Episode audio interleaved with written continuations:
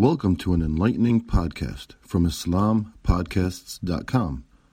We encourage our listeners to please comment and let us know how we can grow in our knowledge to better serve our community. Please remind your family and friends to also visit IslamPodcasts.com for engaging discussions on current events, Islamic guidance, Quran, tafsir, seerah, and much more. بسم الله الرحمن الرحيم أشهد أن لا إله إلا الله أشهد أن محمدا رسول الله We start in the name of Allah Rahman Rahim All praise to Allah Rabbul Alameen and may the peace and blessings be upon Muhammad sallallahu alaihi wasallam upon his family, upon his companions and upon all those who follow the path of haqq, the path of truth until the day of judgment. From the onset, it should be clear to all of us that the issue of Afghanistan is an Islamic issue as it is connected to the Islamic lands, it is connected to the welfare of the Muslims, and it is connected to the principle of Amr bil Ma'ruf wa Nahi anil Munkar, which is to enjoin the good and to forbid the evil. Likewise, it is near impossible for anyone globally not to be aware of the principal events that have taken place and continue to take place in Afghanistan. We have the negotiations that took place between the US and Taliban delegations in Doha over a year and a half. We have the announcement of the withdrawal of US troops that has started. We have the whirlwind authority and control that Taliban established throughout the whole of Afghanistan, culminating in taking control of Kabul, the Afghan capital. We've seen the chaotic scenes at Kabul airport as troops, officials, and Afghans alike have been trying to leave. We've seen foreign governments at loggerheads internally and scrambling to state official positions on Taliban and the overall situation in Afghanistan. And we've also seen the mixed media coverage, which noticeably has been far more accommodating and toned down in the language used to describe the unfolding situation. Without doubt, the love for Islam by the members of Taliban and the Ummah as a whole is unquestionable. However, all the events that surround the current situation has led many to question about what is truly going on. And this is an expression even amongst the Muslims. For example, are we on the precipice of seeing the return of Islam as a system? Or is it just another case of Islamic sentiment and effort being diverted politically by colonial powers, in this case, the US? And we should all be reminded of the hadith when the Prophet ﷺ said, لا يلدغ المؤمن من جهر مرتين that the believer does not get bitten from the same hole twice. So, there are many points, angles, and issues that can be discussed. My aim is to summarize three thoughts, and from this take the opportunity for discussion and comments, so everyone contributes with issues that we may have swirling around in our minds or that we have come across in discussion. Firstly, the US involvement in Afghanistan is built upon a pillar that we should all be familiar with, i.e., its strategic interests. Its active engagement in Afghanistan was during the Soviet invasion in 1979 until 1989, where it supported the Mujahideen against the Russians. With the collapse of the Soviet Union and the emergence of the Central Asian republics, the US saw huge oil and gas opportunities, but which needed to be transported with pipelines running through Afghanistan. This project didn't work out very well, and the US invaded Afghanistan in 2001 to oust the Taliban. The US sought regime change by setting up a government with corrupted warlords from the Northern Alliance with Hamid Karzai at its head. But for 20 years, the US has not been successful with this military approach and instead has spent over $2 trillion and lost around 2,500 troops. And throughout this period, like all previous attempts by foreign powers to control Afghanistan, it has been the local people that has suffered economically through nepotism, corruption, and exploitation. What is key with regards to the first point is to understand that though the US has been embarrassed by its military failure and it is pulling out of the country, its presence remains politically, since its interests remain. Therefore, the US, through diplomacy and its regional agents, seeks to maintain its influence and interests. This should be obvious and known to all of us. I.e., the US has not left and will not leave. Secondly, the Taliban movement emerged in the 1990s and since 2010 the US started negotiations with the Taliban through Pakistan. Zalmay Khalilzad was appointed as the US Special Representative for Afghanistan Reconciliation, tasked with ending the US military occupation. During this period, Pakistan released Mullah Abdul Ghani Baradar, who has led the negotiations for Taliban in Qatar.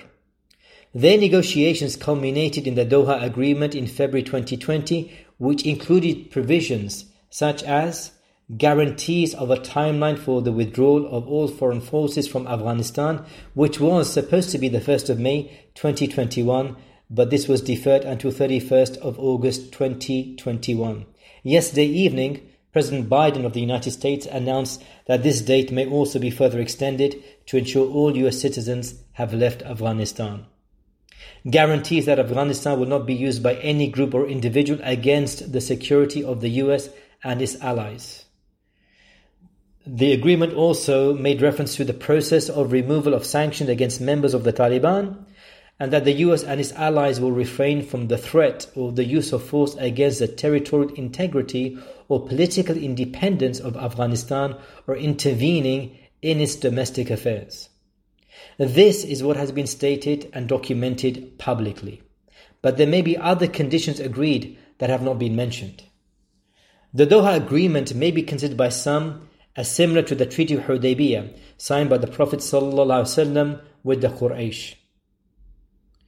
However, what is key to understand with regards to the second point is that these agreements are not similar. The Quraysh had no political control or influence in Medina and neither had sway over the Muslims.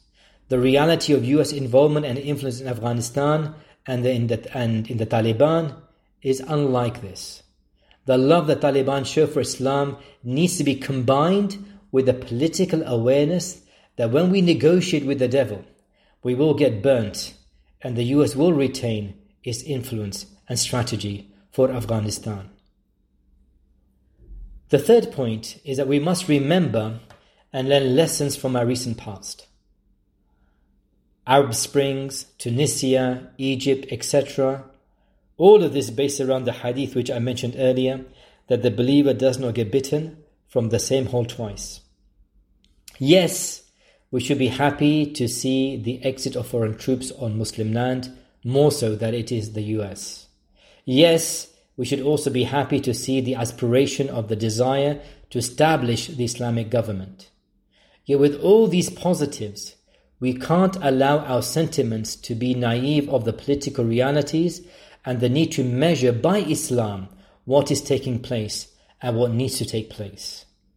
What is key with regards to this third point is that the project to establish the Islamic governance is a project that requires comprehensive preparation of the constitution and all the systems and rules that need to be implemented so there is no mixing between Islam and secularism.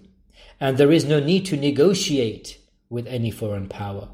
Also, what is needed is a political awareness about the actions and intent of the state, such as Russia, China, and the US, and breaking off all negotiations with them completely ensuring they are out of the country both as a force and politically.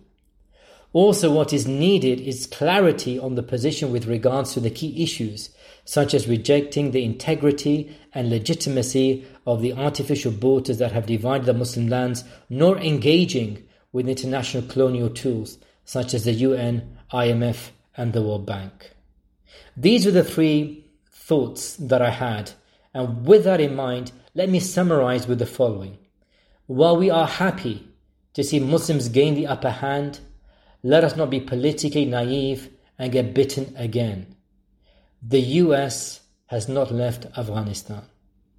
We should be aware, understand, and advise others that negotiations with states that have a brutal track record against Muslims should be stopped to prevent these states gaining what they could not do through war and the Muslims should not be used as pawns on a political chessboard.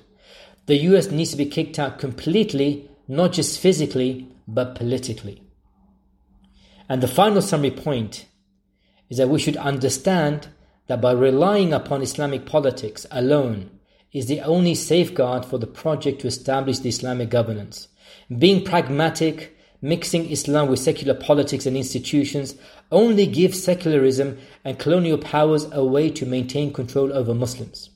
The vision of an Islamic emirate should be to establish the Khilafah with all its institutions, constitution, and rules which will uproot all existing systems, infrastructure, and political interference that has suffocated Afghanistan. One which does not recognize the borders between the Muslim lands, and one which seeks to unify Afghanistan with Pakistan at least, and with the Central Asian republics to establish a strong independent state. With this in mind, inshallah, let's open the floor to comments and and questions. جزاك الله خير. أقول قولي هذا واستغفر الله Rabbil Alameen. Thank you for listening to this podcast. Podcasts on current events, Islamic guidance, Quran tafsir, and seerah are available at islampodcasts.com as well as on iTunes. Rate, review, and comment, and let us know how we can grow in our knowledge to better serve our community. Please subscribe, share, and tell a friend about IslamPodcasts.com.